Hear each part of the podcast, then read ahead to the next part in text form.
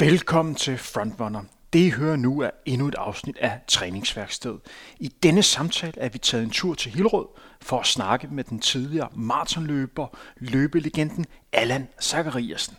Allan har blandt andet haft den danske rekord på maraton med imponerende 2 timer, 11 minutter og 5 sekunder. Denne udsendelse er sponsoreret af Saucony. Det er altså dem, som har gjort det muligt for os at lave endnu et afsnit af Træningsværkstedet. Undervejs i udsendelsen vi høre en anmeldelse af Sauconys nye carbonsko, en Dolphin Pro. Frontrunner er produceret af Team Tempo. God fornøjelse. Goddag og velkommen her til endnu et afsnit af Træningsværkstedet. Det var jo sådan, at vi for en lille måneds tid siden var taget til Hillerød i vores øh, goldkonkurrence for at snakke med løbelegenden Allan Zachariasen. Vi har fået rigtig god respons for, for den udsendelse. Og vi kunne nærmest mærke pres fra vores lytter om, at vi skulle snakke med, med Allan igen.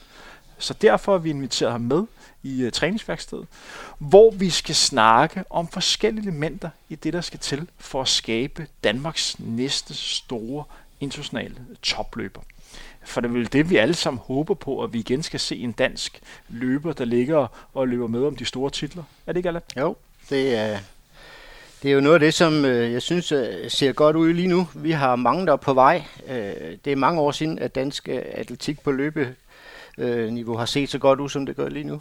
Der er mange dygtige løbere lige nu, og der er ved at opstå en kultur igen, som, som øh, måske kan give nogle store resultater. Og det er jo sådan, at den udsendelse, som vi fik lavet for en lille måned tid øh, siden, den behøver ganske godt. Kan du mærke, at dit øh, liv ændrer sig, efter du var med i Frontrunner? Skal du igen begynde at skrive autografer og tage selfie? Og... Ej, så, så slemt er det nu ikke. Men det... nu, nu bor jeg også helt ude på landet på en, på en gård, så jeg ser ikke så mange mennesker. Og nu har vi jo ikke været på arbejde heller, så så øh, nej, det har jeg nu godt nok ikke oplevet nu af. Så det er ikke væltet ind med, med fanpost? Ik- ikke endnu. Det kan være, det kommer efter, efter den her. Jeg har fået mange henvendelser på Instagram faktisk. Der vælter det ind, det har jeg aldrig oplevet før, så der har jo været en eller anden reaktion, kan se. Ja, du er kommet på Instagram, kan jeg se. Ja, ja. Ja, ja. Så, så, så øh, hvornår er du kommet på der? Udover jeg kan, kan se, at du lige pludselig uh, var på her for, tre uger siden. Var det det, du oprettet? Nej, nej, nej, jeg har været på i, et års tid, fordi jeg har lavet et... Uh, et, øh, en aftale med Løbeshop, hvor jeg skriver artikler på deres hjemmeside, så i hvert fald øh, halvanden år har jeg der været på. Hvordan er de her sådan, nye sociale medier, som Instagram trods alt er, hvordan er det for dig? Hvad synes du om den egentlig? Ah, Jamen, det har jo været en, en voldsom oplevelse, men nu var jeg så heldig, at øh, da det begyndte at slå igennem, der var jeg højskolelærer på Idrætshøjskolen i Åre. og øh, der gik jo ikke mange øh, dage inden de der elever kom og sagde, at jeg skulle på Facebook. Jeg skulle den ondt lyn ikke på noget som helst Facebook, der, men altså det, det kom jeg. Så, så Facebook bruger jeg meget, øh, også i mit arbejde, øh, til at promovere alle de løb, vi arrangerer, alle de kurser, vi laver. Så jeg har fået et godt forhold til det. Nu, øh, jeg synes, det er fascinerende, men som næsten 65 år stadigvæk kan lære jo. Så øh, øh, det forsøger jeg stadigvæk, men det er ikke altid lige let at følge med i alt det, de kan i de her sociale medier. Som sagt, det jeg trykket play nu her, endnu et afsnit af Frontrunner Træningsværksted, som er pragt i samarbejde med øh, Saucony. Det er altså Saucony, der sørger for, at jeg kan sidde og snakke med Allan Zachariasen i dag. Og vi skal altså have fokus på, hvordan vi skaber Danmarks nye international topløber. Eller nærmere, det er jo en arbejdstitel, fordi jeg kommer til at kaste nogle bolde i luften, du griber dem ned, og så snakker vi så ud fra det. Er du klar til, at jeg kaster den første bold op i luften? Det gør du bare. Talent. Hvor meget kan man træne sig til i løb, og hvor meget handler om, at man har fundet de rigtige forældre? Øh, det handler afsindig meget af, hvilke gener man har. Det er fuldkommen afgørende. Øh, du kan se, at der er mange, der har relativt gode gener til at kunne løbe langt, men de kan for eksempel ikke spurte. Og i dag, der kan du løbe lige så langt du vil, hvis ikke du kan spurte til sidst, vinder du ikke noget som helst. Altså, så, så genetikken, den er helt afgørende. Øh, men, men når man taler om talent og genetik, så er det jo ikke det eneste, der skal til, fordi der skal jo også drivkraft til, der skal dedikation til, der skal målrettighed til, der skal det her med, at man ikke kan tåle at tabe til. Øh, og så tror jeg måske noget af det vigtigste, det er, at det skal betyde noget. Altså jeg havde venner, da jeg gik på seminaret, der begyndte at slå igennem nationalt, som øh, overhovedet ikke kunne, kunne gå op i idræt, som ikke synes det betød noget. Øh, hvis de vandt, hvis vi spillede Ludo, og de vandt, øh, det rørte dem ikke, hvor jeg blev fuldstændig vanvittig. Ikke? Altså, jeg kunne ikke holde ud og tabe. Øh, så, så, så talent er en kombination af mange ting, og jeg plejer gerne at sige, at uh, talent blandt andet betyder, at man skal vise det. Altså det kan godt være, at du har et fysisk talent, der gør, at du kan løbe hurtigt eller springe højt. Men hvis ikke du har det mentale, hvis ikke du har det, der skal til for at kunne holde til at træne. Altså jeg har set masser, der var talenter, men som blev skadet hele tiden. Øh, er de så et talent? Der er ikke i min bog, der skal man have det hele. Der skal du have de fysiske øh, øh, ting, der skal til. Du skal have det mentale. Du skal kunne tåle at træne. Øh, du skal kunne lide smerten. Øh, du skal kunne lide at være derude, hvor det er interessant. Øh, jeg har aldrig syntes, det var sjovt at løbe, men jeg synes, det har været sjovt at, at ligge ude på de der grænser. Og, og, og, og jeg kan give en, en sjov anekdote. Da jeg boede på Lanzarote for mange år siden, der havde jeg ikke løbet den 5-7 år. Så var jeg blevet småtyk, og sådan lørdag, så tænkte jeg, nu er vi ude at løbe. Så gik jeg uden for min dør. Halvanden kilometer op ad bjerget, der så jeg to løbere. Så blinkede jeg tre gange, så løb jeg alt, hvad jeg kunne til at hente dem. Så hentede jeg dem efter 3-4 kilometer brækkede mig og løb hjem igen og grinede hele vejen. Fordi det er det, jeg synes, der er interessant. Det er at være derude, hvor det gør ondt. Derude, hvor, hvor man stiller spørgsmål til, hvorfor gør jeg det her? Og der oplever jeg mange, som, som ikke synes, at det er spændende. Men som, øh, som helst vil have, at det helt skal være let. Jeg ved ikke, om I kender de der cykelrytter, der bedst kan lide at køre ned ad bak og i medvind. Altså, det interesserer mig ikke. Det er det med at køre op ad bak og i modvind. Altså, det er det at være derude, hvor, hvor, hvor man øh, lærer sig selv at kende, og hvor det bliver interessant. Kan du huske, hvornår du første gang fandt ud af, at du var talent? Jamen, det fandt jeg faktisk først ud af 10 år efter, jeg holdt op med at løbe. Men, øh, men ja, øh, der sker det, at øh, jeg på et tidspunkt havde været fræk over for nogle elever om i, om i skolen. Og så forsøgte de at fange mig, og det kunne de ikke. Der var ingen, der kunne fange mig i skolegården, når jeg havde været fræk. Så, så jeg vidste godt, at jeg havde et eller andet med, at jeg kunne, kunne løbe eller var udholdende. Øh, så sker der det, at min øh, kemilærer på Coop skole, han siger, at jeg skal være med i et løb. Og han tilmelder mig så et orienteringsløb, og det gik helt galt. Jeg kunne overhovedet ikke finde vej. Øh, så 14 dage efter, så kom han og siger til mig, at du skal være med i et øh, begynderløb, som Odense Gymnastikforening arrangerer, ind i Ålykkeskoven ind ved Odense Stadion. Og der tog jeg ind øh, en, en, en forårsdag i, i 1972. Og øh, vi skulle løbe øh, omkring 1800 meter, to gange 900 meter i Ålykkeskoven. Og det vinder jeg. Og det var et defining moment, fordi i det øjeblik, hvor jeg sprang den der målsnor, der skete der noget helt vildt op i mit hoved, fordi jeg havde jo ligesom så mange andre spil, fodbold og håndbold og alt muligt andet, uden den store succes. Men det der med, at man kunne gøre noget helt alene for sig selv, og tage alle æren bagefter, og at der ikke stod en dommer og alt det der, det synes jeg var vildt fascinerende. Så der gik det op for mig, at, at jeg kunne et eller andet. Men da, da lederen, øh, der hedder Kjell Nielsen fra Odense Gymnastikforening, så bagefter kommer op og siger til mig, du skal melde ind, du har talent, så jeg skal ikke melde ind, for det får jeg ikke lov til, for jeg har spillet både fodbold og håndbold og basket, og det, det går mit far aldrig med til. Så var der, skulle vi løbe anden afdeling, det vandt jeg også. Så skulle vi løbe tredje afdeling tre uger efter, som var tre kilometer. Der får jeg så lidt vildt, fordi der var to pile, der pegede ved at sige en retning på et tidspunkt. Men så bliver nummer to, tabt til en år fra Kolding. Og så kommer ham der kælpe efter og siger, Allan, øh, nu skal du altså melde ind, fordi om en uge, der har vi fynske mesterskaber i 4 km terrænløb for 17 år. Jeg var 16,5 på det tidspunkt. Og det eneste, jeg hørte, det var Fyns mesterskab. Jeg har aldrig hørt noget lignende, fordi når vi løber vildt ude i Korup, så spiller vi fodbold med Uberud.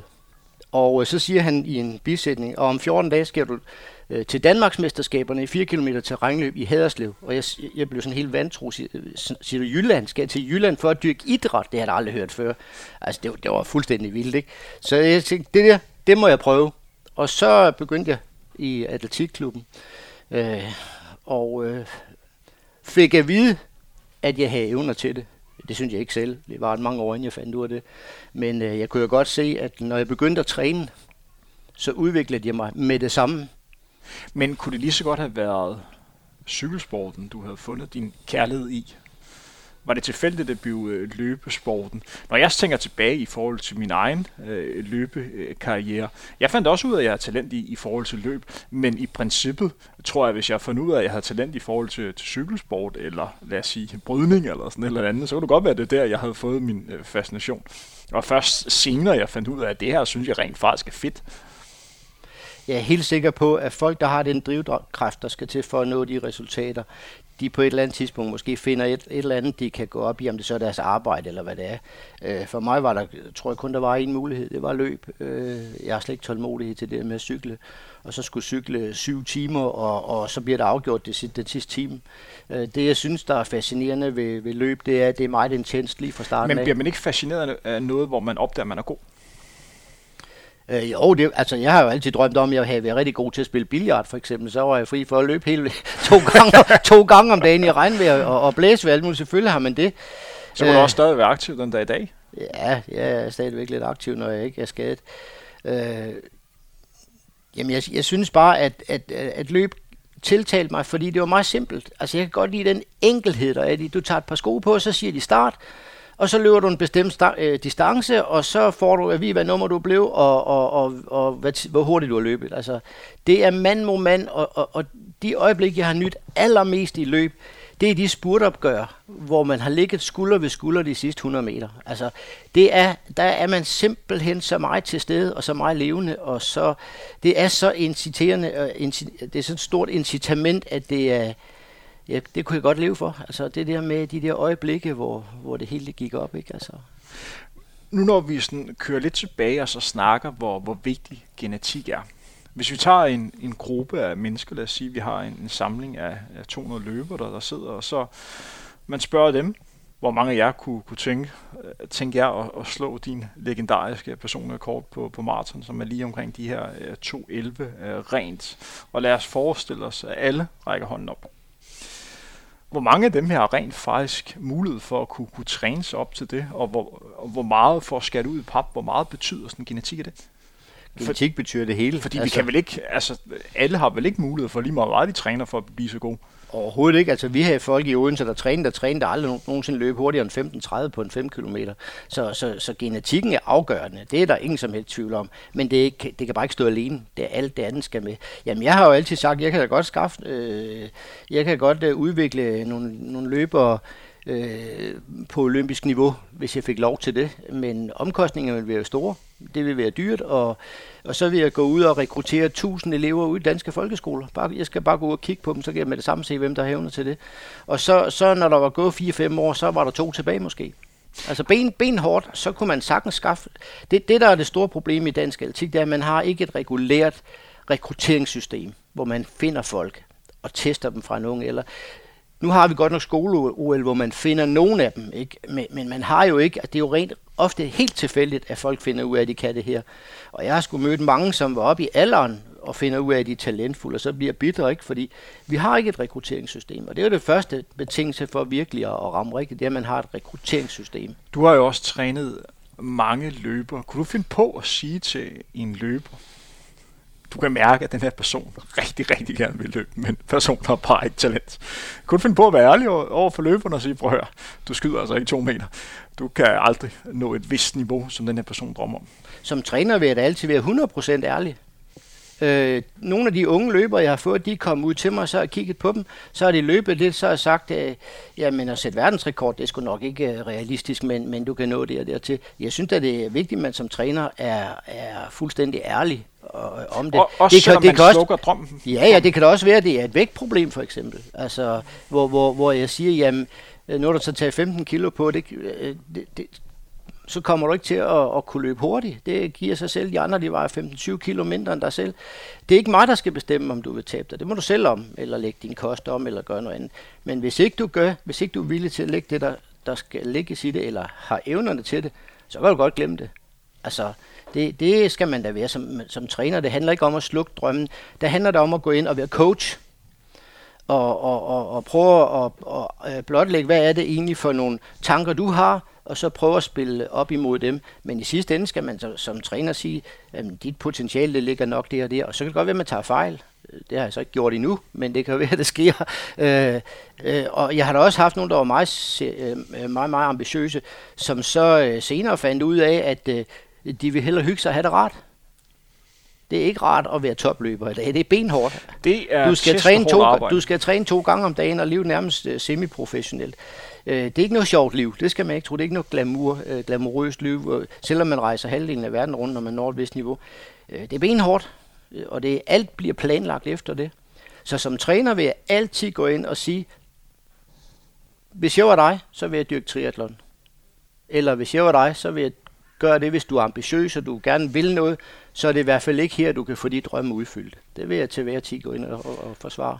Du kan jo godt huske den øh, uh, hedderkrone atletiktræner, der er jo delt det mener om, men Henrik Larsen, som havde meget fokus på den her kvalitet i øh, uh, træning.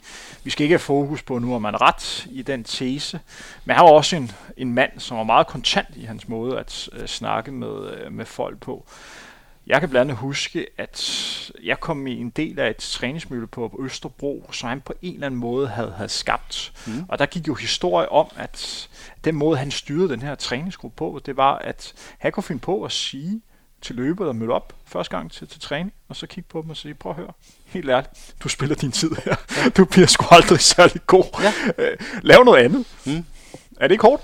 Jo, jo, men, men altså elitesport er jo hårdt, øh, og jeg synes jo heller ikke nødvendigvis, man skal sige det på den måde. Jeg har jeg selv en øh, pædagogisk uddannelse, og også uddannet fysioterapeut, hvor vi også har meget pædagogik. Så der går jeg jo ind for en meget mere coachende øh, rolle.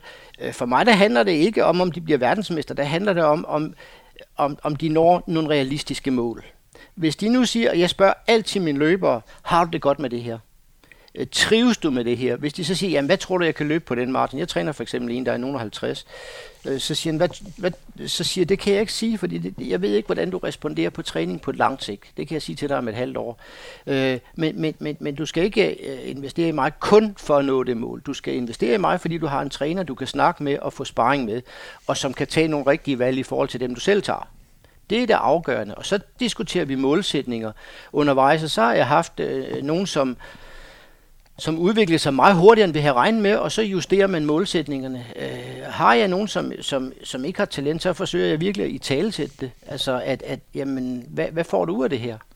Jeg har også sagt til folk, jamen så vil jeg da ikke anbefale, at du har mig som træner fordi du spiller din tid og dine penge, men, men hvis du synes, at det er fedt at have en at læne dig op af, en du kan snakke med, så er det fint.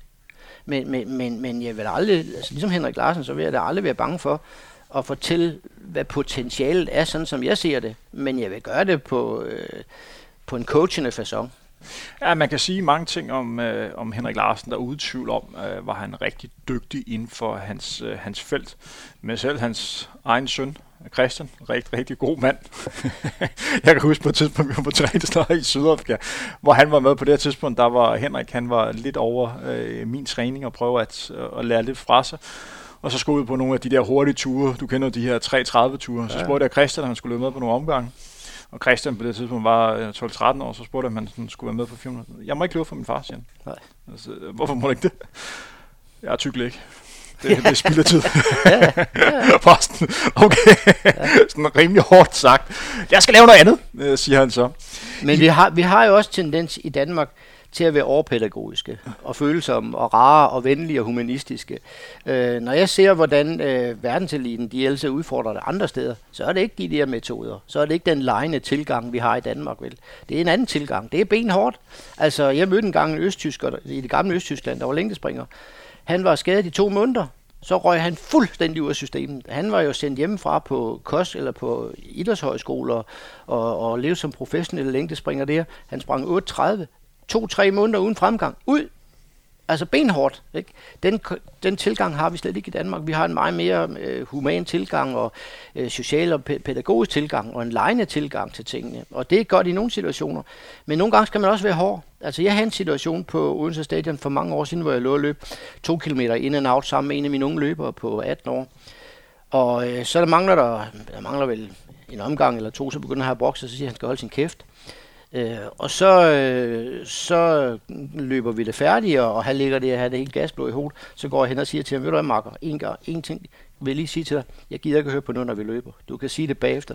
For det kan ikke nytte noget næste gang, du kommer ud i din konkurrence, og Mads Jacobsen over for Blomstrup, at du så siger til ham, jeg, kan du ikke lige sætte farten ned, fordi jeg er træt? Altså, øh, der må man jo spille spillet, ikke? Og, og det blev der da sådan meget snakket om i klubben, at jeg var hård, men, men vi tog jo en snak om det bagefter, ikke? For der er situationer som træner, hvor man siger, jamen altså, hvis du vil det her, så må du acceptere det godt. Altså. Ja, men helt enig. Kan du huske første gang, du oplevede det rendyrkede genetiske talent, hvor du stod og har set, kæft, det her, det er vildt? Mener du hos andre? Hos andre, ja. Mens du lige tænker over det, skal jeg fortælle dig første gang, hvor jeg opdagede, at der er simpelthen nogen her, der har det nemmere end andre. Vi skal igen til Afrika. Vi skal til, vi skal til Sydafrika.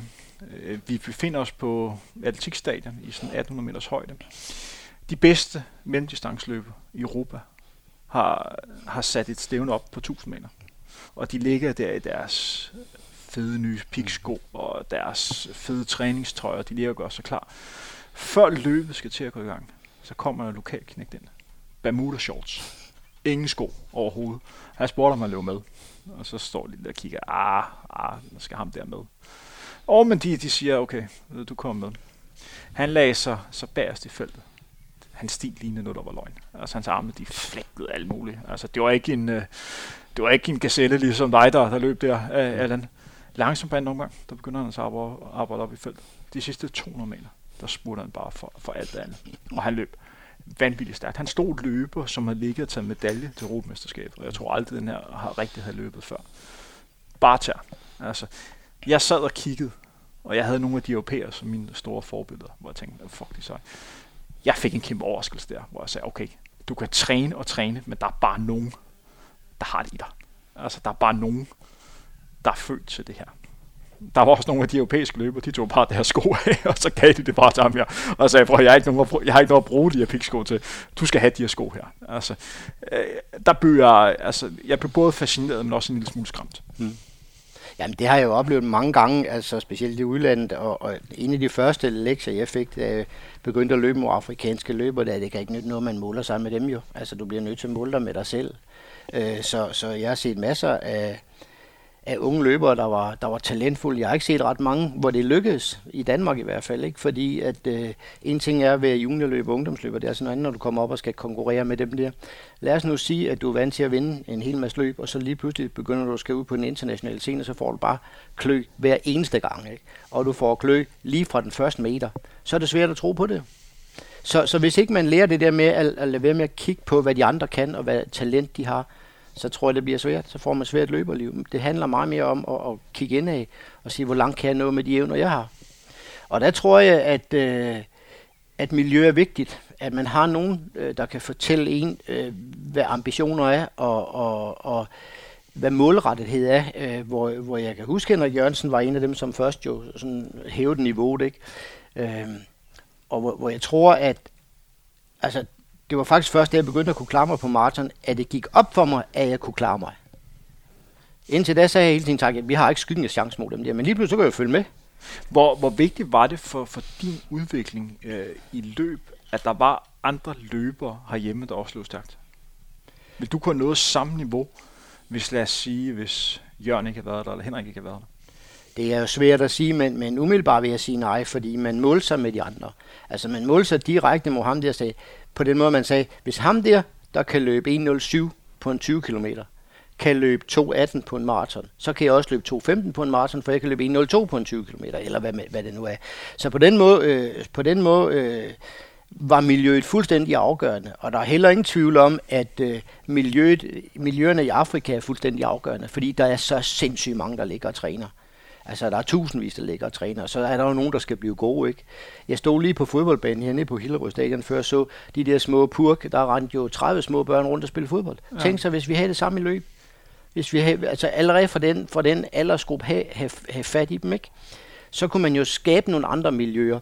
Når det er sagt, så er det jo ikke altid det afgørende. Fordi sådan en som Dorte Rasmussen træner meget for sig selv. Henrik Jørgensen træner meget for sig selv. Øh, der er masser af eksempler på, at folk øh, ikke behøver et miljø, men, men, men, men som kigger rundt i landet for eksempel, eller kigger internationalt og siger, det må jeg kunne gøre bedre. Det var jo det, Henrik gjorde, tror jeg. Han sagde, jamen, jamen altså, jeg er ligeglad med at løbe 2.12, jeg vil løbe 2.10 eller 2 men, men, for, men for dig øh, som løber, tror jeg var lidt det samme som for mig, at det var vigtigt, at man var, sådan, var, var sulten og var motiveret. Og det med, at en anden har, har løbet stærkt, det gør jo lige, at dagen efter man skal ud og træne, så får man lige et ekstra par procent. Ja, og det betyder også noget, men det var ikke det afgørende for mig. Det afgørende for mig, det var, når jeg tabte. Eller jeg måtte udgå med sidestik. Jeg har løbet 29 maratonløb, jeg har haft sidestik i alle sammen. Og kunsten var at få det ved 32 og ikke ved 23. Altså da jeg blev nummer 6 i New York, der fik jeg sidestik efter 15 km det er en lang dag, vil jeg sige. Ikke? Og så får du ekstra motivation til at træne de næste par dage. Næste så bliver jeg totalt indenbrændt og går hjem og træner som vanvittig. Altså det var min primære motivation. Det var, det var sgu, når, når det var gået galt. Altså så skulle der, hvis jeg tabte til Jørgen Lavnborg eller Henrik Jørgensen, så skulle der æder med lave så et stykke arbejde. Så blev jeg helt indenbrændt og målrettet. Det var langt vigtigere. Men, men, men det betød jo noget, at der var nogen, der begyndte at flytte grænser, som Henrik Jørgensen og Jørgen Lavnborg og andre. Det betød helt sikkert noget, at man, man kunne spejle sig i dem. Ikke? Men, men for mig der var det helt afgørende. Det var det der, jeg blev indbrændt. Du har lidt nævnt det, men vi begynder nu at lave en lille bro over til det næste, vi skal snakke om, nemlig vigtigheden af at være en del af en træningsgruppe. Du har jo nævnt her, at løber som Dorte Rasmussen og Henrik Jørgensen lå meget at uh, trænet uh, alene, hvilken kræver en, en god gang mental styrke for at kunne, kunne klare det. Fordi vi er jo vel enige om, at hvis vi igen kigger på det, at vi skal skabe Danmarks næste internationale topløber, så er det vel vigtigt, at personen er i en træningsfællesskab, er det ikke? Øh, det er ikke afgørende, men det, det kan være en fordel, hvis han er den bedste.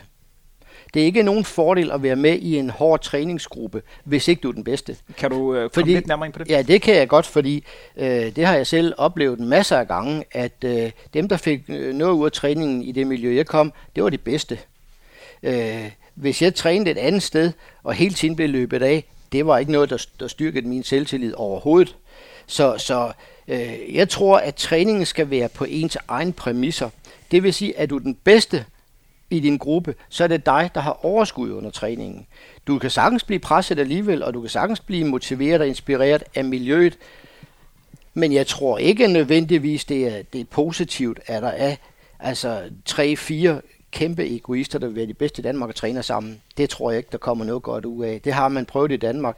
Altså, jeg hørte jo, jeg, altså en af de historier, der gik mange år, det var, at Kjell Jonsen og, og Niels Kim Hjort, de prøvede at træne sammen en måned op i Jylland, øh, fordi de var jo begge to nationale løber. Det gik jo ikke. Altså, de kommer op og skændes, ikke? Altså, øh, når jeg trænede, så var det på mine præmisser, og der var ikke nogen, der skulle føre. Og jeg selv opdraget med det, da jeg løb mine første 20 km i Odense sammen med en, der hedder Ole Hjort, som har øh, opfundet idrætsskolerne i år. Så efter to kilometer, så kom jeg til at tage en føring. Det skulle jeg da aldrig have gjort. Jeg fik lov at løbe 50 meter efter resten af vejen. Fordi det var på hans betingelser. Når Jørgen Lavnborg trænede, så var det på hans betingelser. Når jeg trænede øh, efter Jørgen var holdt op, så var det på mine betingelser, og det er der, man udvikler sig, for så får man overskud øh, og bliver ikke overpresset. Øh, så kan det godt være, at det er, det, det er anderledes i andre lande, det ved jeg ikke, men, men, men jeg tror ikke nødvendigvis, det, det er godt, at man samler de fem bedste i Danmark og lader dem træne sammen. Men du har vel også oplevet, at når man har en gruppe, der træner samlet, at det ofte er den bedste løber, der også bestemmer, hvad for, bare noget så simpelt, hvad for en vej vi skal løbe? Ja, ja, sådan var det ikke i min gruppe. Der var det mig, der bestemte, men altså, som træner ikke. Men ja, der er det, det er jo den bedste. Det er jo den kultur, der ligger. Altså, der er nogle uskrevne regler inden for løb, som, som, som man skal lære at kende til at starte med. Og det er, det, det er altid de bedste, der bestemmer. Øh, så hvis du har en 3-4 stykker, der hele tiden ligger og kæmper om det, så kan træningen også gå i udu. Det gjorde den jo blandt andet med Jørgen Lavnborg og jeg, fordi vi har mange ture, hvor vi løb som nogle fuldstændig vanvittige. Øh, øh, fordi hvis han førte en meter, så skulle jeg da føre en meter, altså. Ikke? Altså, så det bliver jo konkurrence under træningen, og det må det ikke blive. Øh, da jeg boede i USA og gik på college, der blev det jo sådan, at når man løb 30 km om søndagen, så endte det altid spurtopgør den sidste kilometer. Altså, øh. Men det er vel også sådan, de, de gør i, i Kenya lige nu her, hvor de ofte ligger i princippet og løber konkurrence øh, i hverdag. Men argumentet for, at det virker dernede, at de har så mange løber? Ja, der er masser, der falder af, som vi ikke hører om jo. Øh, altså, hvis det, er er bare, det er bare svært at gøre i Danmark, fordi talentmassen er bare ikke det samme. Jamen lige præcis. Altså, jeg havde øh, øh ledelsen på ord, de var i Kenya for nogle år siden, så ville de ud løbe en tur en morgen klokken 6 øh, ude på hotel, og den, så først så kommer der en gruppe på 300, så kommer der en gruppe på 1000, så kommer der en gruppe på 500. Altså, det vælter med ind med løber, så er der jo nogen, der kan holde til det der, og der er nogen, der bliver god. Jeg siger bare, jeg har selv været i det, jeg synes, det er svært. Og øh, sådan en som Gert Kalin sagde direkte til Jørgen Lavnborg, du skal bare vente, når du holder op, så bryder alderen igennem. Og det har han jo ret i. Det var faktisk først, da Jørgen han begyndte sådan at, at komme lidt op i alderen, at jeg kunne bestemme træningen, at det begyndte øh, at blive på mine præmisser. Ikke? Hvad er det, det gør, at der er nogle løber, som er gode til at øh, træne meget alene? Du skal jo være skal man ikke være en lidt speciel løber for at kunne, kunne ligge og, lad os sige, lykke og løbe 200 plus om ugen, som det nok kræver for at nå et højt internationalt topniveau? Og ind, indtil et vist punkt, men på et tidspunkt, så begynder man jo at tænke anderledes. Så begynder man at tænke på, hvad skal der til, for at jeg bliver den bedste, eller for at jeg sætter dansk rekord, eller for at jeg kommer til OL, eller hvad det nu er. Og så indstiller man sig på dem, så er det den pris, man betalte. Altså, jeg kunne da bedst lige have nogen at løbe med, men jeg kunne sagtens tage på træningslejr 6 uger på Lanzarote, og så træne to gange om dagen og løbe 240 km om ugen. Der er ingen problemer med, fordi det var jo det, havde man sagt, at jeg skulle løbe 400 om ugen, så jeg løb 400 om ugen. Altså, når man når det op på et vist tidspunkt, der, der, der, der, er det, der bliver der nogle andre ting, der kommer i spil. Som ungdomsløber, der var det fuldstændig afgørende, at jeg kom i et miljø, hvor det var sjovt. Og hvor vi havde det sjovt. Vi trænede hårdt, men vi havde det også sjovt. Jeg kom ned i atletikklubben næsten hver dag. Altså, det, det, det er der ingen tvivl om, at det miljø betød meget. Men som, som, øh, som voksen, som seniorløber, og, og hvor det begyndte at blive seriøst, der var jeg fuldkommen ligeglad med, om jeg skulle træne selv eller træne med andre. Og sådan må det være. Altså, øh, der er masser af fordele ved også at træne for sig selv, for så bliver det på dine betingelser. Så bliver du ikke lukket ud i alle mulige halvøj som man let kan blive. Ikke? Det kan man meget nemt, hvis man træner sammen med, ja. øh, med andre, fordi ja. så skal man jo finde en eller anden form for kompromis. Og som du nævner, så er det jo ofte den, den bedste løber, som, som styrer, med mindre trænerne har fuldstændig styr på, hvad der, hvad der foregår. En ting, som mange glemmer, når de skal ligge og træne meget alene, det er al den tid, man er ude. Man kan tænke en masse ting. Mm. Hvad brugte du øh, træningsturene på? Der er jo mange, både positive, men bestemt også negative tanker, der kan komme igennem ens hoved. Nogle bliver nogle gange skræmt over, hvor mange negative tanker man kan få. Jeg tænkte på to ting. Det var noget af mål, og så teknik. Jeg tænkte meget løbeteknik, når jeg løb, specielt når jeg løb fartlejr. Det løb jeg tit to gange om dagen. Øh, fordi øh, når jeg skulle løbe 250 km om ugen, eller meget det var, så, blev man sgu lidt, øh, så kunne det godt blive lidt kedeligt. Men øh, jeg har aldrig synes, det var kedeligt at løbe, løbe hurtigt. Så løb jeg om kampen med bybussen i Odense, eller med knaller deroppe op ad bakke, eller cyklist, eller hvad jeg kunne. Og så tænkte teknik. Slap af, slap af, slap af. Det kørte som sådan en mantra. Slap af, slap af, slap af, slap af. Så, så jeg lærte at løbe enormt hurtigt, men løb fuldstændig afslappet. Øh, fordi løb handler også om at kunne holde fokus. Det kan ikke nytte, når du løber ned i Berlin, og så lige pludselig tænker på, hvad skal jeg lave i overmorgen? Der skal man være 100% til stede. Og det var, det var den træning, der er en god måde at gøre på. Så har vi også haft masser af ture, hvor vi løb sammen og bare snakket jo. Ikke? Indtil vi satte fart på. Men, øh, men øh, ellers var det teknik op ad bakke. Altså jeg trænede meget på Lanzarote, hvor man startede med at løbe 10 km op ad et bjerg. Og så løber man 4 km til venstre i med eller i sidevinden, og så løber man ned ad bakke. Det kræver forskellige teknikker jo. Så at ligge og øve sig i det, det, det fik jeg personligt meget ud af hvor der for mange løber, der ikke gør det. Hvis man skal designe den perfekte uh, træningsgruppe, hvis du skulle designe den perfekte træningsgruppe til dig, da du var uh, på toppen, hvordan skulle den gruppe så se ud? Jamen det skulle være en, en 4-5-6 stykker, som uh, havde et niveau, der var dårligere end mit men med, så, sådan at øh, det var mig, der bestemte træningen. Sådan at øh, for eksempel, når vi løb intervaltræning i Odense på banen, så løb vi det ofte som jagtstart. Det vil sige, at de langsomt startede først, og så hentede vi dem. Løb vi det på landvej, så var det det samme. Jeg har løbet mange øh, 2.000 meter på, på 5.40 under træning, eller 5.35 under træning, hvor, min, hvor, hvor mine klubkammerater har, har startet før mig, ikke? så jeg havde noget at løbe efter. Øh, og så var kunsten så først at hente dem til allersidst. Det kunne så være svært, ikke? Men, øh, fordi man vil gerne hente dem hurtigst muligt. Jo. Øh, så, så det kan man sagtens indrette sig på. Men, men for mig der var det at have nogen, som, øh, hvor det var mig, der bestemte. Og det var mig, der var, det var mig, der handlede om, og det var, det var mig, der satte tempo, og det var meget bestemt, hvad vej vi skal løbe, og hvad tempo vi skal løbe. Hvad med øh, de løber, man træner med mindset? Der løber trænet meget, Øh, bliver sgu også påvirket af, hvad de andre sagde til en. Altså, og hvis der lige pludselig, man havde nogle af de der barske intervallpas, du kender, hvor man skulle ud og løbe de der mange gange 1000 meter og været helt helvede, og så er der en eller anden gut, der står og siger, fuck, jeg har haft en lortedag, mand. Altså, kæft, jeg gider ikke det her. Det gider man jo ikke at høre på. Altså, øh, påvirker ikke også noget dig?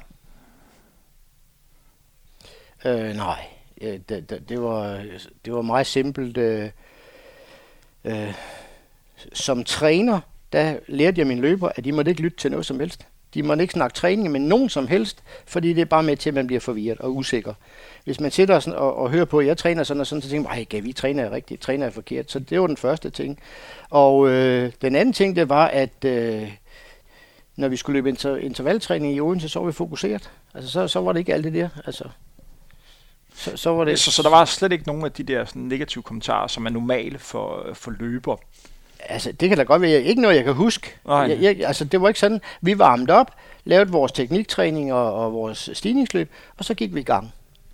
Altså, jeg har oplevet, som, øh, hvor jeg havde en, en ung fyr, der hed Kenneth Andreasen, som var ret øh, talentfuld, som vi skulle løbe et testløb. Så har vi løbet 6 km og havde helt gasblå i hovedet. Jeg tror, vi lå løb til at løbe 30 minutter eller et eller andet øh, pjat. Så siger, så siger jeg til ham, hvad er du færdig? Fuldstændig, siger han så. Jamen, øh, skal vi stoppe nu? Ja, men det vil han gerne. Okay, siger jeg så. Så løber vi bare testløbet igen i morgen. Jamen, så vil han gerne fortsætte.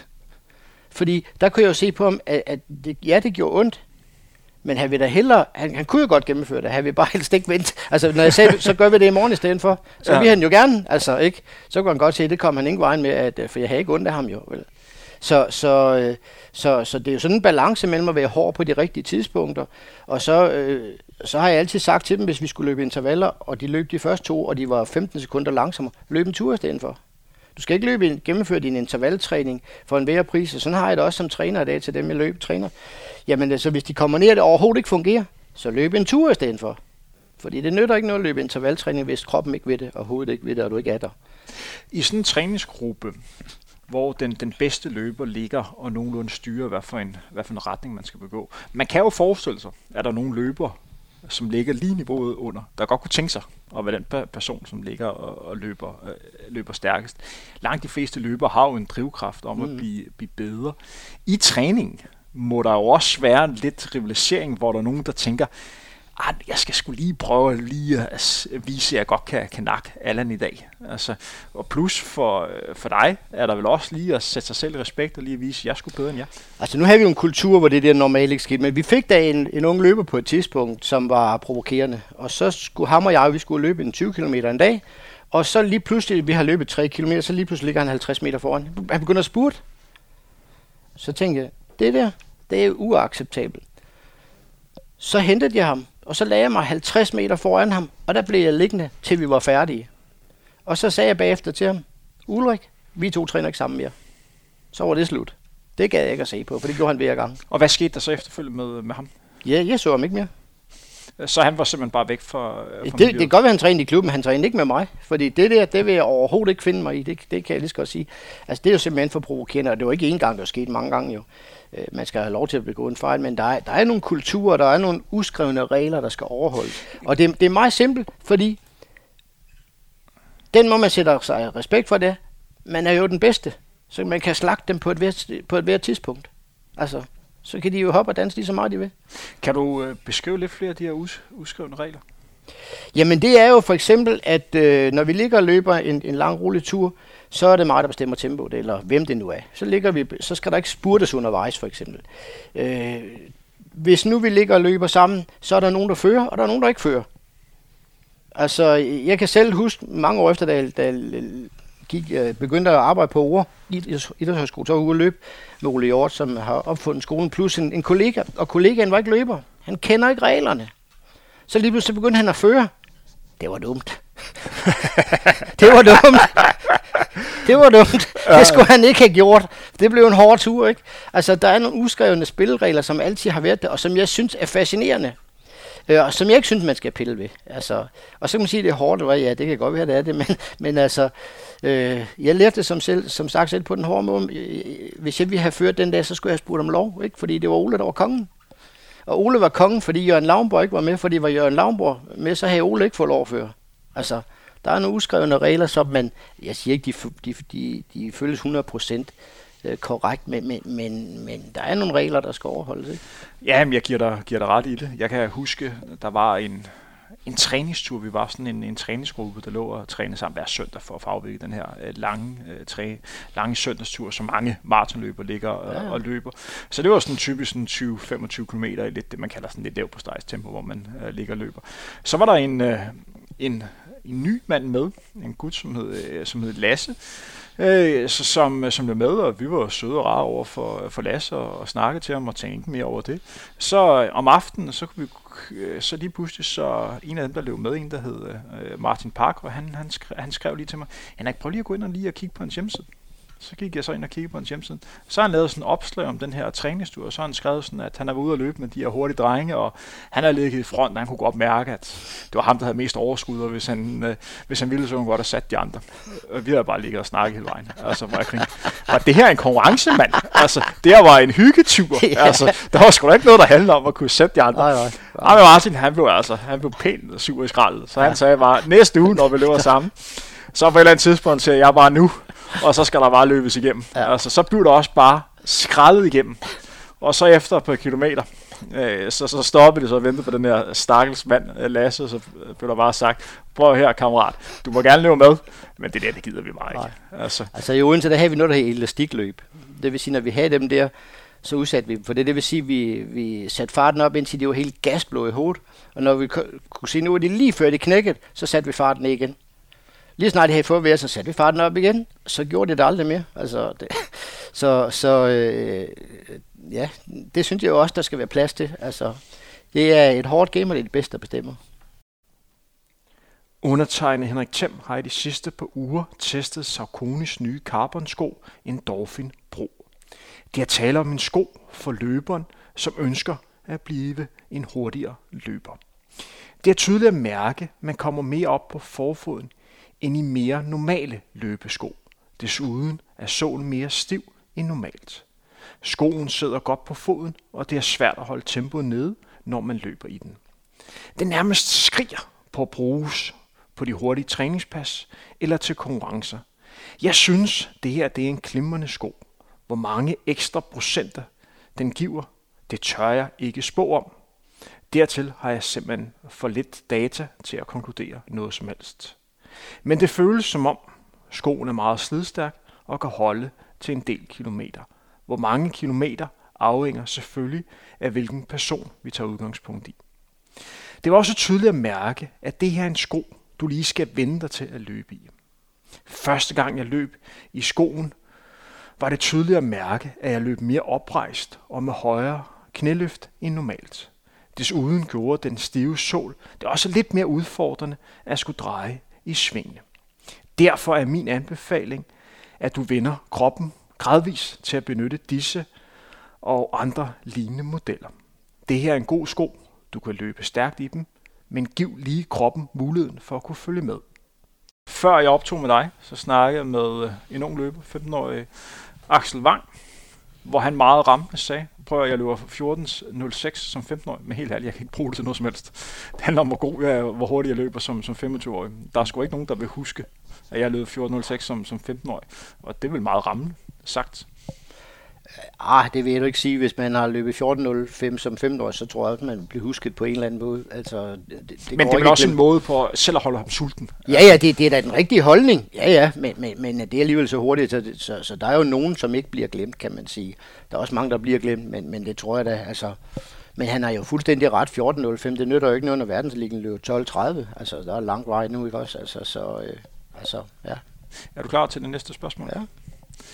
Kan man træne for meget? Altså, det kan man. Det er der ingen tvivl om. Øh, kan man, når vi snakker, når vi snakker løb, kan man så argumentere for, at den næste træningstime altid den vigtigste. At altid bare handler om at få så, så meget træning i, i benene som overhovedet muligt. På et eller andet tidspunkt må man vel jo have trænet nok. Jeg ved ikke, hvordan man skal kunne måle det. Altså, ja, da jeg selv satte dansk rekord på maraton med 2.11.05, der løb jeg 236 km om ugen i 16 uger, og det er den eneste gang, det lykkedes uden at blive syg og skadet. Ikke?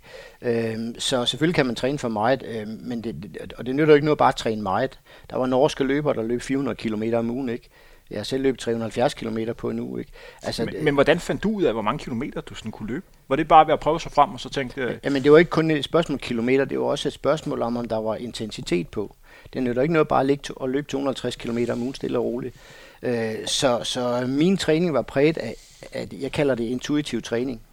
Jeg havde det sådan, at øh, jeg var i så god form, og mit kondital lå omkring 90 på det tidspunkt, at... at øh, som er højt. Som er ret højt, ja. Så, så for at blive træt, der, det, det kunne jeg ikke blive på et træningspas. Så jeg kunne godt løbe 23 km om formiddagen, hvor jeg måske løb 12 km fartleje undervejs. Så kunne jeg løbe 15 km om eftermiddagen, hvor jeg løb 10 km fartleje. Det kunne jeg godt gøre fem dage træk. Og så lige pludselig så blev jeg hammer, hammer træt. Så løb jeg stadigvæk, øh, måske 40 km den dag, men så løb jeg bare langsomt. Og når jeg så løb langsomt en eller to dage, så begyndte jeg at blive træt af det, så tænkte jeg, med ondt skal ondt fordrives. Det var mit ordsprog. og det var jo rigtigt, fordi mange gange der var det mental træthed. Det vil sige, at man havde det helvede til, når man startede, men når man så havde løbet de første tre ryg og var begyndt at komme ind i zonen, så forsvandt alt det der. Så begyndte man at blive frisk igen. Så jeg løb en masse af ture, hvor det startede som himmelråbende ringe, ikke? Og tænkte, nej, nej, nej, totalt stive ben. Altså ligesom... Men jeg vil gerne udfordre lidt. Når du havde de her træningsuger, var så din udgangspunkt på starten af ugen, jeg ser, hvor mange kilometer jeg kommer op på, eller var det sådan, jeg skal i hvert fald over 200 km for den godkendte uge? Ja, ja, altså jeg havde nogle målsætninger, men, men jeg var også altid øh, bevidst om, at min målsætning ikke holdt en meter. Jeg vil altid løbe mere end det. Så hvis jeg sagde 200, så skulle det gerne være 210 eller 220 jo. Men, men, men det, var ikke, det, det var ikke kun det afgørende. Altså jeg vil godt beslutte mig til, i den måned her, i de næste tre måneder skal jeg løbe 1000 km om måneden. Det kunne jeg godt. Men det måtte ikke blive bekost på bekostning af intensitet. Så, så der var rigtig, rigtig meget intervaltræning undervejs. Bare ikke som rendyrket intervaltræning, men som øh, fartleje. Så for at skære det helt ud og for at være meget konkret, så dem, der øh, sidder og hører med, at de helt forstår det. Den måde, man sådan skal bygge det lidt op på, når vi sådan snakker øh, træning, det er, at du har de her nøgle intensitet pas, som man skal gennemføre.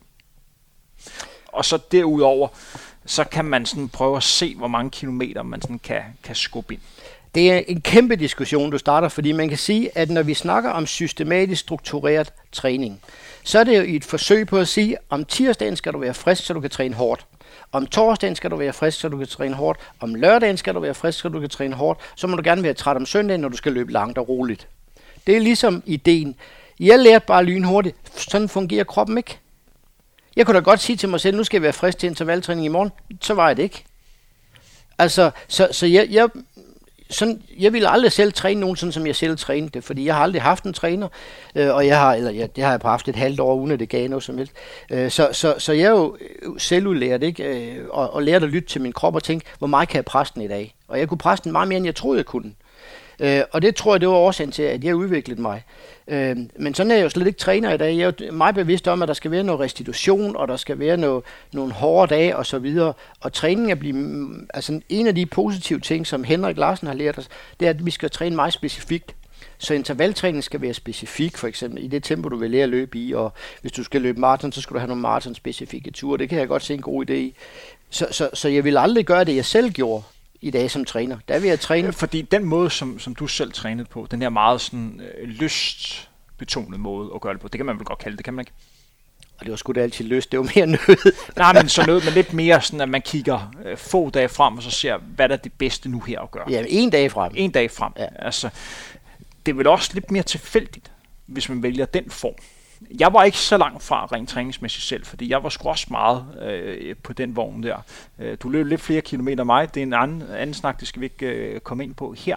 Men gjorde det ikke også, at det der hed formtopning, at det blev lidt mere tilfældigt, hvornår man rent faktisk var i, i god form?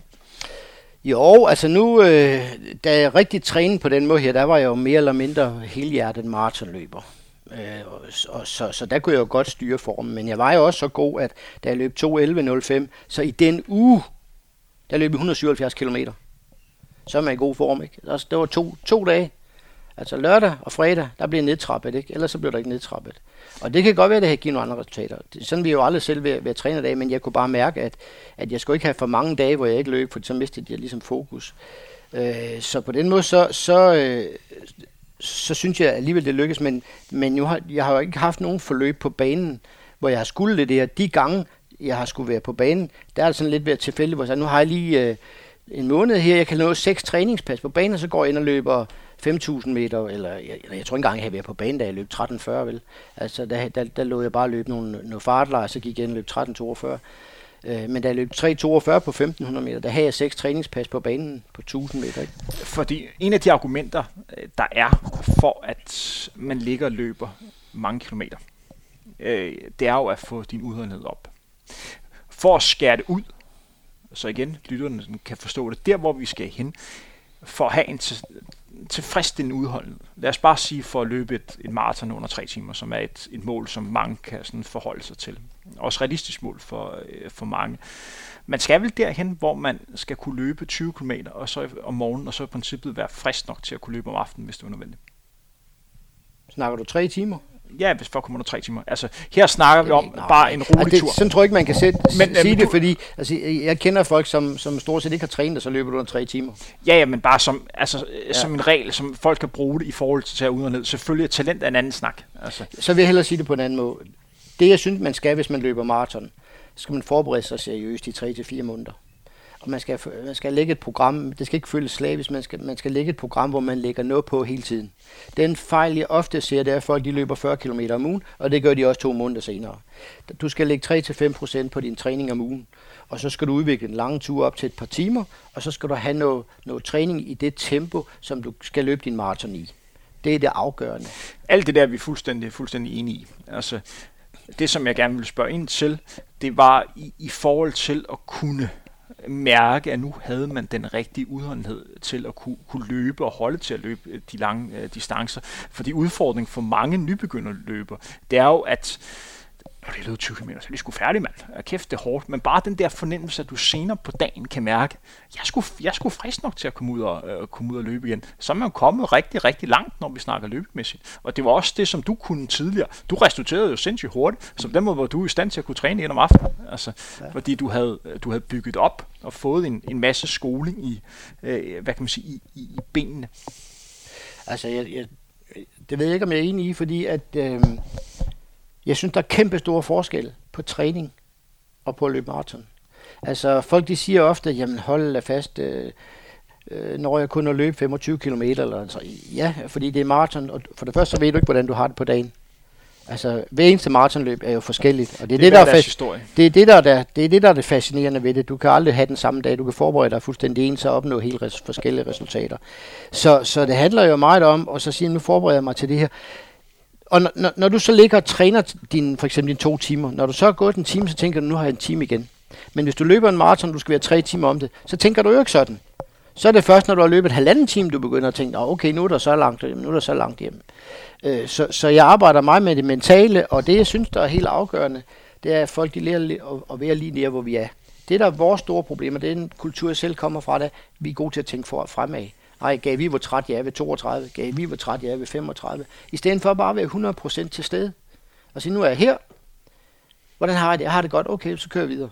Ja, for det du, det du siger nu her, og der er vi jo fuldstændig enige, det handler om at, at dele maraton op i bidder. Ja, ja, lige Altså, præcis. Ja. Have fokus på de Ja. næste 5 km. Ja.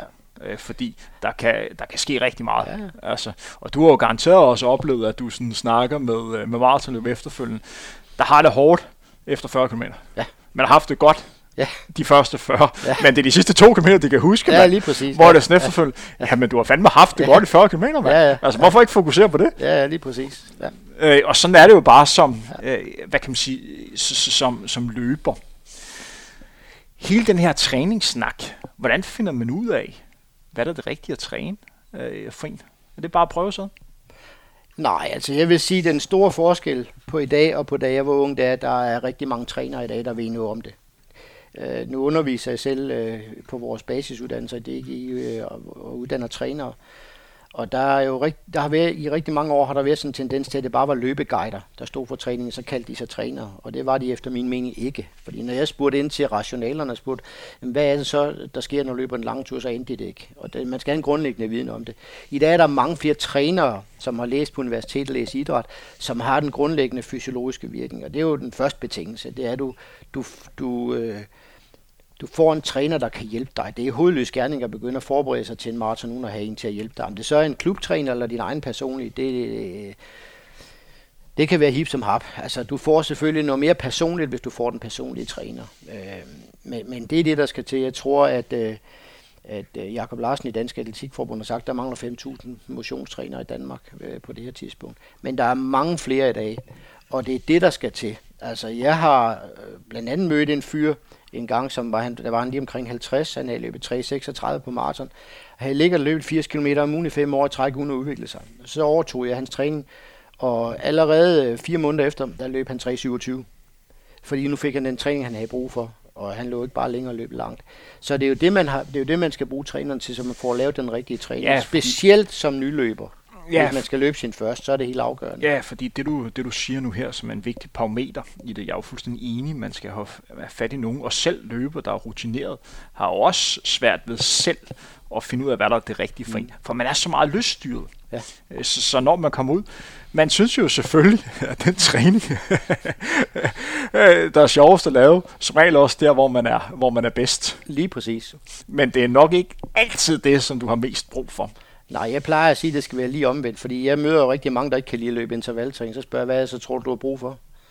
Så har du netop brug for det. Det er fordi, du løber det forkert. Du har ikke forstand på det, så du løber det forkert. Så bliver det for hårdt, så kan du ikke lide det. Så, så folk skal, de har jo meget mere brug for at træne det, som de faktisk har behov for at kunne. Mange af dem træner det, de er allerede gode til. Og det er der, træneren kan komme ind. Og der kan man øh, sagtens ændre vaner på folk ved at starte med at lære dem at løbe intervaltræning, for eksempel på den rigtige måde, så de ikke er ved at dø hver gang. Og så kommer de lige pludselig tilbage og ringer og siger, hold da fast, det her det virker, der er du rigtig klog, og nu kan jeg godt lide det, nu kan jeg godt se, at jeg har begået mange fejl. Ikke? Øh, det har været en kæmpe misforståelse i mange år at løbe, det var bare noget, man gjorde. Jeg går, tager bare sko på, og så, så vi har mistet op til 70 procent af nyløbere på det. Så i dag er man godt klar over, at der skal trænere til, ikke? Altså, det er det, der, det er det for at de får en, en positiv oplevelse og sådan bliver, bliver grebet af det. For jeg tror også, at hvis de kommer ordentligt i gang og får nogle, nogle positive resultater, både kan mærke, at de kommer i bedre form, men også at løbe nogle tider, som tilfredsstiller dem, så får de jo skabt en eller anden glæde til løb, der gør, at de på mange måder næsten ikke kan undvære det. Altså jeg har sjældent set en person være sur, når de kom igennem deres første 10 km, eller igennem, sætter en personrekord. Altså det er jo succes, der er med til at motivere folk. Og det er jo det, løb kan. Øh, der skal jo ikke så meget til. Det er meget svært at lære at spille golf, for eksempel. Ikke? I løb, der skal ikke så særlig meget til, inden du, inden du udvikler dig, hvis du får det gjort rigtigt. Ikke? Altså, jeg havde da blandt andet en kursist, som sagde, hun skulle deltage i et, øh, et relativt langt ultraløb i noget cross øh, om 14 dage. Og nu har han ikke fået trænet til mig, så hun vil lige træne hver dag de sidste 14 dage. så sagde jeg, stop, stop, stop, stop, lad os lige tage en snak om det. Der er der, det der er der fuldstændig misforstået. Det, altså som om man lige kan booste formen de sidste 14 dage. Ikke? Altså, så, så nej, det, det kræver træner og, og, og viden. Og det er det, vores motionsbevægelse er blevet meget mere bevidst om i dag. Må jeg stille dig et helt konkret spørgsmål? Ja. Lad os tage udgangspunkt i øh, det dejlige sommervejr. Vi, har her. vi er enige om, at det er rigtig dejligt, at vi har 28 grader i Danmark. Men vi kan også blive enige om, at medmindre man er ekstremt god til at løbe i varme, så er der nok nogle løber, der vil have det rimelig hårdt, hvis du skulle ud og løbe maraton her. Som træner, lad os sige, at man har nogle løbere, som er trænet op til, til, øh, til løb, der kulminerer i dag, hvor de skulle ud og løbe 42 km. Det er hårdt at skulle ramme sit livs bedste løb under forhold, hvor det er 28 grader. Skal man som træner være ærlig over for de her personer, så sige, prøv at høre, det her det bliver kraft og svært at nå de her tider, fordi forholdene er til det. Eller skal man hellere vente om at sige, det kan lade sig gøre, men chancen er ikke særlig stor. Skal man slukke drømmen, eller skal man bevare drømmen? Altså, der er mange ting i det. For det første, så er det, du snakker om, det, det er mentalt. Og jeg vil gerne fortælle en lille historie, hvis du har, har lyst til at høre den, hvor, hvor jeg stillede op i... Øh, jeg var Nogle på, af de spørgsmål, jeg stiller, ja, også det, det skal, Jeg skal nok følge op på det, jeg skal nok følge op på det, for det, det, ligger op til det her. Uh, jeg var lige startet på seminariet, og så havde vi rustur, og så var der DM 20 km landskamp i Svendborg samme dag, eller om lørdagen. Og jeg tog med på rustur, for det var vigtigere, og drak øl og sov klokken 2 om natten. Og så klokken øh, 12 næste dag, så tog jeg en motorcykel sammen med min kammerat og kørte ind til Svendborg. Og så går jeg forbi starten, to minutter før start. Så er der en, der her Arne Mogensføldt, der siger, skal du ikke være med? Så tænkte jeg, jeg skal træne alligevel. Så fik jeg startnummer på. Det var 30 grader den dag. Det var inde i Svendborgs gader. Der er helt lukket. Der kan være varmt derinde. 20 km derinde, og jeg kan ikke løbe i varme. Indtil den dag har jeg sagt, jeg kan overhovedet ikke løbe i varme. Jeg blev nummer to, og der blev en frygtelig ballade for det, fordi svenskerne og nordmændene, de var syv år, jeg stillede op, og jeg talte ikke i konkurrencen, og det var noget værd halvøj. Der gik det op for mig, det kunne jeg da godt. Jeg kunne sagtens løbe i varme, hvis det var den indstilling, jeg havde. Hvis jeg kommer på forhånd og siger, jeg kan ikke løbe i varme, så er den allerede faldet af. Det er den ene ting. Den anden ting er, og det er fuldstændig afgørende for mig som træner, det er, jeg har den aftale med mine løbere, at hvis de tager til New York, eller de tager til London, eller hvor det nu er henne, og det bliver varmt, så ringer de til mig. Fordi så snakker vi ikke målsætninger på tid mere. Så snakker vi oplevelse. Vi skal ikke bruge fire måneders forberedelse på at forsøge at løbe en personlig rekord, når det er 30 grader varmt, fordi det er alt for svært. Der er nogle ganske få, der kan, men som regel så løber man 5-10 minutter langsommere. Øh, og mange de øh, dejser om kul og bliver kørt væk i ambulancer og dehydrerer. Og, så så der, der er jeg fuldstændig straight og siger, du har to muligheder her nu. Du har trænet fire måneder til det her. Enten Så lægger du lige så langsomt ud og hygger dig undervejs, og ser, hvad der kommer ud af det. Eller så dropper du det, kommer hjem, og så finder vi et andet løb. Det er min indstilling. Vi skal ikke ud og forsøge at bilde folk ind, at nu er det godt nok dejligt vejr i dag, det er 30 grader, det er perfekte vejrforhold til at løbe stærkt i, for det er det ikke. Der er, vi, øh, der er vi helt enige. Der er en gang mellem løbere, som tror, de kan slå naturen. Men naturen har tendens til at vinde det, øh, det opgør. Der er nogen, der kan. Der er nogen, der kan løbe under de forhold. Carlos Lopez, som vandt i uh, Los Angeles og løb 14.25 på de sidste 5 km, han var ligeglad. Og det er jo der, hvor, hvor løb skiller sig uh, lidt ud. Det er både fascinationen, og det er også der, hvor den er, den er brutal, fordi mm. det handler om at være klar, når det gælder. Yes. Og det er, jo, øh, det er jo en af de ting, som er udfordringen for mange af de løbere, som kommer ind i, i løbeverdenen nu her. Det er, at der vil man gerne have kontant output af den træning, man har, har, har ligget i. Der har man lidt større forståelse, når man har den løbebaggrund, som, som du har, når man selv har prøvet på sin egen krop, hvor man ved, det her, det, det kan ikke rigtig lade sig gøre, men så må jeg prøve at få det bedste ud af det på en anden måde. Og prøve at få en, en positiv oplevelse, for det skal helst ikke være en, en lyseslukker. Den sidste ting, vi lige skal ind på, inden vi lukker ned for i dag, det er jo et, et stort emne, så det kan godt være, at vi, øh, øh vi kommer til at snakke om det på, på et andet tidspunkt. Kost, var det noget, en tal, du tænkte på i, i 80'erne, da du løb? Ja, nu startede jeg jo med at løbe min første maraton i 79. Dagen vi intet om det. Jeg stod op, øh, jeg skulle løbe i Esbjerg i november. Jeg stod op klokken 4 om morgenen og spiste fire stykker, spejl, eller fire stykker med spejlæg. Og det har du også gjort i dag? Ja, det har jeg også gjort i dag. Og Svend Erik han, Christensen fra Horsen, han var stået op klokken 4 om morgenen og spiste to engelske bøffer, fordi det havde han hørt, at det gjorde, øh, det gjorde cykelrytterne. Vi vidste intet om det. Altså overhovedet intet. Så i starten af 80'erne begyndte vi at høre, at der nede fra Østtyskland var noget, der hed sukkerkuren ja. hvor man så nogle dage før træner rigtig, rigtig langt, og så øh, holder op med at spise kulhydrater, og så mener man, at man kunne få mere kulhydrat ind. Altså, kost var for mig personligt nok det sværeste, fordi jeg var single, og jeg trænede så hårdt, at jeg havde ikke overskud til det. Jeg spiste omkring 12-16 stykker franskbrød med pålægtschokolade hver dag. Øh, og så til frokost, der fik jeg et stykke rundum med øh, salami og leverpostej og ost og så fire stykker franskbrød med pålægtschokolade klokken halv tre, tre, og så noget kaffe med masser af sukker i, så jeg kunne træne igen. Øh, I flere år boede jeg 72 sekunder fra McDonald's i Odense, og jeg behøvede ikke at bestille, når jeg kom derind. De vidste godt, det var to quarter pounder, en cheeseburger og en stor cola, 72,75, og det blev sendt til Team Danmark. Den var ikke gået i dag. så Team Danmark har sponsoreret De har sponsoreret, det har de. Masser ja. af gange, fordi jeg var træt. Jeg, jeg kom fra seminaret, skulle lige sove, kaffe og, og franskbrød, og så ud at træne, og så træne benhårdt, og så når man kom hjem klokken 6, ikke, så havde man ikke noget i køleskabet. Kunne du mærke det din træning, at øh, du løb på burger? Nå, det ved jeg ikke, om jeg kunne. Jeg, jeg, jeg, jeg fik jo masser af kulhydrater, fordi jeg spiste et sådan lille birkesfranskbrød hver dag. Altså et halvt, et lille birkesfranskbrød hver dag. Ikke? Altså der er masser af kulhydrater i. Så var jeg oppe og snakke med en olympisk læge op i Vejle, der sagde, at det, det, var, det var løb fint, det jeg spiste. Så det fortsatte jeg der med. Øhm, så i starten af 80'erne begyndte vi at fokusere lidt mere på pasta. Øh, så der begyndte jeg at spise pasta, ikke hver aften, men måske to-tre gange om ugen. Ikke? Det var vel masse... først der, det kom ind i landet, var det ikke sådan pasta? Jo. Det var ikke noget, man spiste i 70'erne? Nej, det var sgu ikke noget, man havde. Jo, jeg havde hørt om det som barn, det var ikke noget, vi spiste. Det var det italiensk mad, det kom der på det tidspunkt. Så jo, så begyndte vi at spise pasta, og en af de store oplevelser, jeg havde, det var, da vi skulle løbe OL-udtagelsesløb i Tokyo, hvor Henrik og jeg sagde, proppede os med pasta, og Jørgen Lavnborg spiste en stor engelsk bøf med sovs og kartofler. Han gav saggo med ikke det der pasta.